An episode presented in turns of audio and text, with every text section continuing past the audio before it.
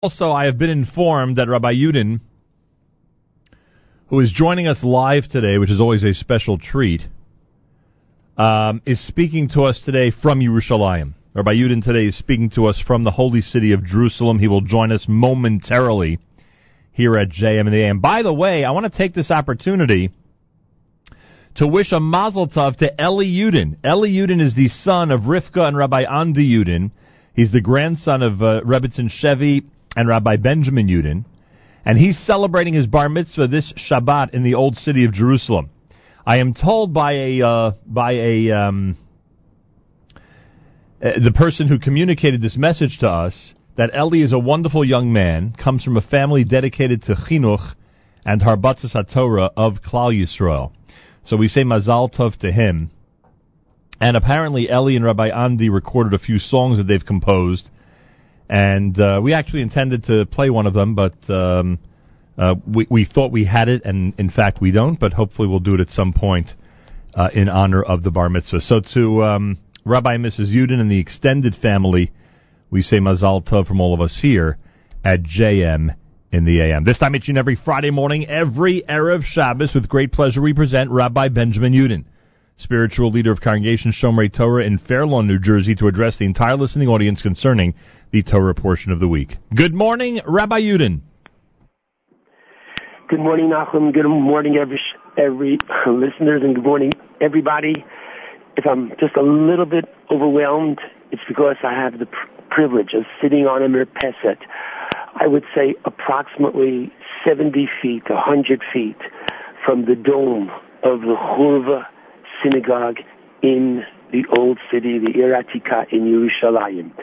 Interestingly, Rav Simcha HaKohen Kook, the Rav of Rehovot, who now as well is the Rav of the Churva synagogue in the Iratika, attributes that this site where the synagogue is built goes back to the Gemara in Brachos 3a towards the bottom, where the Gemara tells us that Rabbi Yossi once entered a room in Yerushalayim, and Eliyahu HaNavi met him when he came out and taught him several significant lessons, and I will try to close with some of those lessons that was taught to uh, Rabbi Yossi literally where I am sitting just uh, a few feet away. So if I am somewhat overwhelmed with emotion, it's because I'm in a very special place. Okay, for everybody, this Shabbos is very special. Rosh Chodesh and Rosh Chodesh Elul. And tomorrow we have the privilege of reading Parshas Re'eh. According to the Chinuch, there are 55 mitzvos in Parshas Re'eh, 17 positive and 38 restrictions. One of the favorite mitzvos in this parsha is that of Maaser Sheni. I can't go into it because I wish to speak about a different mitzvah, but that mitzvah, you'll take my word for it, is an imposed vacation. Incredible. The Torah wants to get everybody literally to Yerushalayim, not just at Shalosh Regalim time. And believe me, the miracle which is recorded in the fifth chapter of Avos, that when they came to the base Beis Hamikdash, Omdim Tzfufim, they stood literally crammed, one next to the other. And when the time came to prostrate themselves and mishtachabim birvacha, to, it's not simply the wall stretching, but you have to, please God, picture this in your mind that it's going to be happening very, very soon. So many of you have been to the old city. And if you have not and you're listening, a little bit of quote, shame on you and make it your business to come here soon. Last week we went through the security, which is Baruch Hashem here in the old city. And today I'm going to tell you just for one moment of the incredible winking that Hashem is causing the bracha that he's bestowing on the land of Israel. Not just is there more Torah in Eretz Yisrael today than ever was at any time in Jewish history in any one location, and we are living Timid Zion, Teitzei Torah, literally, but just pride yourself that Israel is one of the top five high-tech producing nations in the world. Just pride yourself that the world has invested, different nations. Last year, in, in 2015, literally a billion dollars by Apple alone, and this year, the, those who have globally invested in Eretz Israel, it's already at 2.9 billion. The world knows where its technology is coming from. The economy has expanded by 180% in the last 20 years. The population of Eretz Israel has grown by 45%. Kenyirbu in the last 20 years, and with the population growth in Eretz Yisrael, the medium average age in Eretz Yisrael is 31 years of age.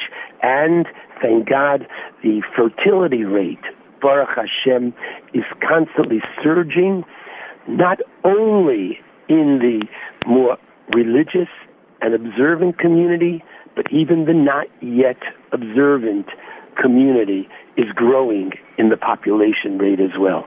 There's so much to be especially proud of. Okay, let's take a look at one of the mitzvahs in this week's parsha. We have the mitzvah of tzedakah. Now, tzedakah is generally understood to be charity, and charity is something that I imagine, I didn't look in Webster, but I'm sure if you do, he'll give you the impression that it's something that, well, if you want to do it, you can be a nice guy, and if you don't do it, okay, so you can still be a good guy and a good citizen. I can only tell you that's not the Torah perspective on tzedakah. If you're going to translate it as charity, it's a lot more. Let's understand something. Says the Torah in this week's parsha, and this is in Perik Tezvav, Pasuk Zion 15, 7. Listen to the words. Should there be a poor person, from one of your brothers, in one of your communities, in your land, which Hashem has given you, don't harden your heart and and don't clench your fist from achicha, your brother ha'evion. There's so much to say on this verse, but the first thing is, says the Ohr HaChaim HaKadosh, and I rec- recommend that you read this Ohr HaChaim more than once and you'll thank me. There's an incredible treasure, which I'll get to in a moment. The literal understanding says the Ohr HaChaim, ki yeh stop evion. Not only does it mean that there's a poor person amongst you, but he says, B'cha, literally, in you is that which belongs to the Evion. Why is it that Hashem gives some people more money than others? So you're going to say, mm, I don't know. And I'm going to tell you why. Why do I have the chutzpah to say I know why? Because I'm going to read to you from the Gemara in Bava Basra, Daf Yud Amar Aleph, 10a in Bava Basra, where the Gemara speaks in the name of first Reb Meir, and then Rabbi Akiva answered to Nasrufus of Russia, who asked him that, well, if God why doesn't he, capital H, take care of the poor himself? Now sit down and listen to the answer of Rabbi Akiva. Rabbi Akiva's answer is, you're not going to believe it, but it is in order that to save the wealthy from going to Gehenna.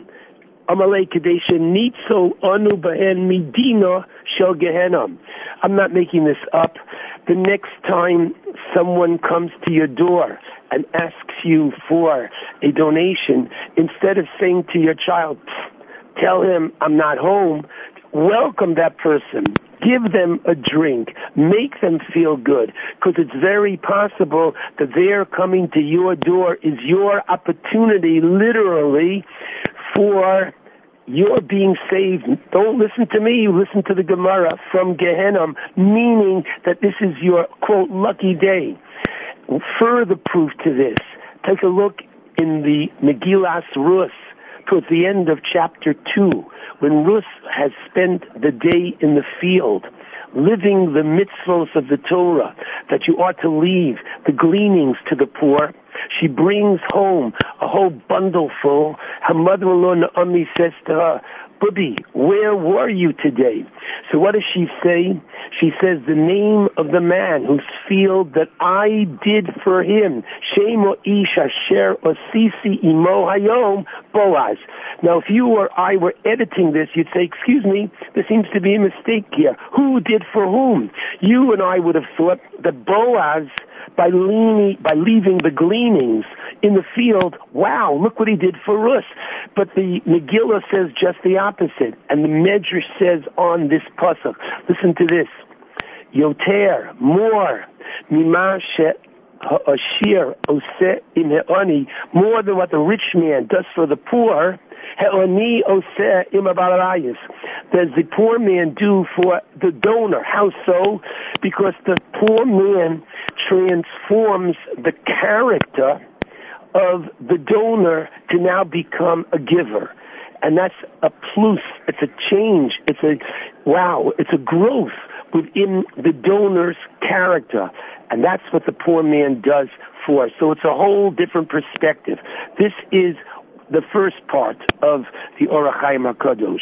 And now, if you're sitting down, I'm going to read it to you from the Ohr HaChaim because otherwise you're going to say, come on, he's making a mistake. Now, Derech Remez means as follows. If you were teaching this verse that I just read for you from 15.7, you would not translate it this way literally, as I translated the pasuk before. But we know that the Torah is like Shivim Panim. There are literally 70 different ways of understanding and appreciating the Torah. I compare it in my classes to an onion, that there are layers and layers and layers, and watch, says the Ohr HaChaim HaKadosh, B'derech Remez Yirmos, there's an additional uh, hint in this verse here to tell you a He'ora Gedola, a major point. And what is that? When it speaks about Me'achad Achecha, literally one of your brothers, which is the Achad, which is the one. So he says this refers to the Echad She'elav Anu Mekavim Umitzapim, the one that we are all waiting for. Mosai Yavo, when is he going to come? Behu Melech Yisrael Meshichenu unbelievable. The pasuk is referring to the coming of Moshiach, Ashehu Evyon, who is poor. Now, how do we understand this concept that he's poor? So on the literal level, he refers you to the Navi Zechariah in chapter 9, where the Navi speaks about the Moshiach as an oni, literally a poor man, the rochev al literally riding on the donkey. Now, there's so much to be said about this, and I can tell you, the Maharal, in his understanding of this, says, Ooh, what does it mean, alachamor, on the donkey? It doesn't mean only and literally a donkey, but on the chumrius. The nature of Mashiach is he is al hachamor. He's above the physicality. He's above materialism. He's a person who is spiritual. Of course, he's going to be someone in this world. And in fact, I don't have time to read the whole Ohr HaChaim Kadosh, but he says at the end of this paragraph that Me'artzecha means that Moshiach will have to be born in Eretz Yisrael. Now listen carefully. The word Evyon, if I were to ask anybody listening, literally means a poor person, someone who is destitute. However, those who know Hebrew know that the word Evyon is also from the word misaveh, the one who desires. Now listen carefully. Says the Ohr HaChaim HaKadosh that the Moshiach, who is the Evyon, is called that because more than what we yearn for him, does he yearn for us.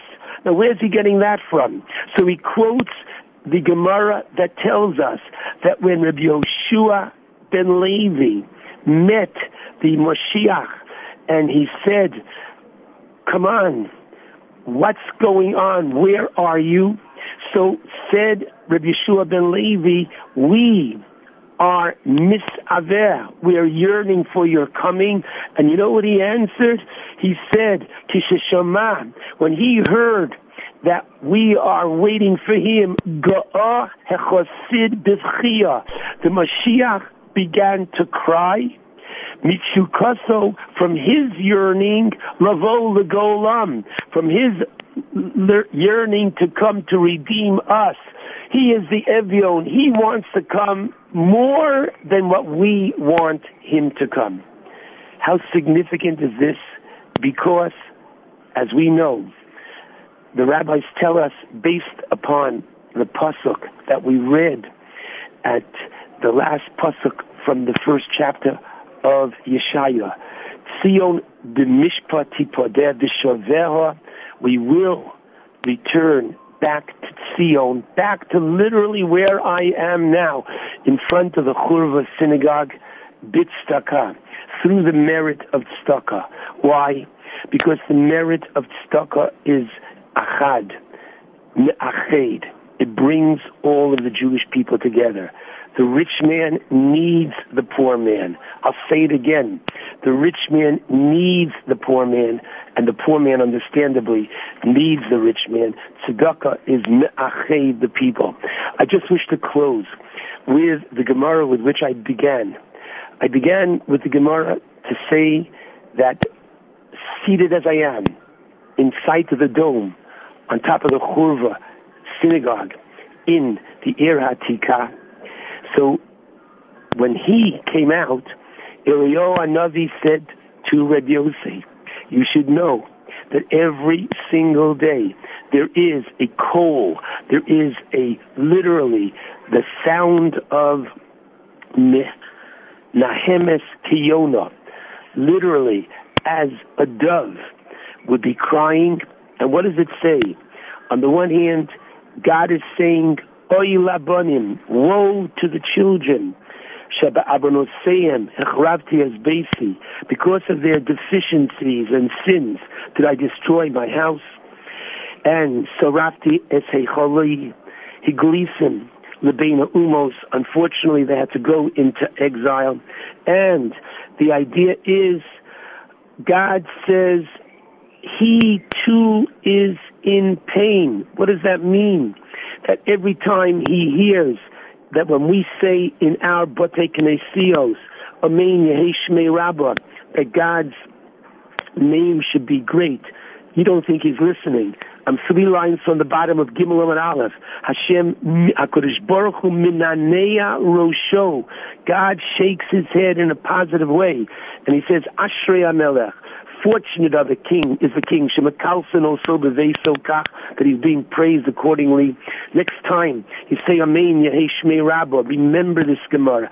Say it with a great deal more of enthusiasm and excitement. And Kach, so too, Malo La'av, just as we yearn for him, capital H, he yearns to as a father, Shehigla is Banav, that unfortunately he had to exile, send out his children. Could you imagine when we as parents, in any which way, had to punish our children? You know and I know as a father that it hurt us more. Our being in Galus hurts Hashem. We have to remember that. That's all found over here at the bottom of Brachos Gimel Amad Aleph as I look at the Churva synagogue. And listen carefully now. So finally, as we sit down to our Shabbos table tonight, understand that something is missing from Hashem's table, and that is we. Hashem's table is missing because he doesn't yet have the bread of the lechem upon him. He doesn't need the bread. We do. If we said before there was prosperity in Eretz Israel, which there is, you don't know what prosperity is. I'll just end by telling you a very interesting fact that when King Shlomo was the king, the Besdin did not accept converts. You know why? Because the whole world wanted to convert to Judaism. Everybody saw, wow, look how prosperous we are. That's not the reason one should come, but it's all on its way. I urge everybody, if you have not been to the Hurva synagogue recently, come, come and at least get your batteries charged so you'll know what is home for the Jewish people. I take this opportunity to wish everybody Shabbat Shalom, a good Chodesh, and may we truly be inspired in this month of Elul to appreciate Ashreinu, Matov Chalkeinu. Shabbat Shalom to all.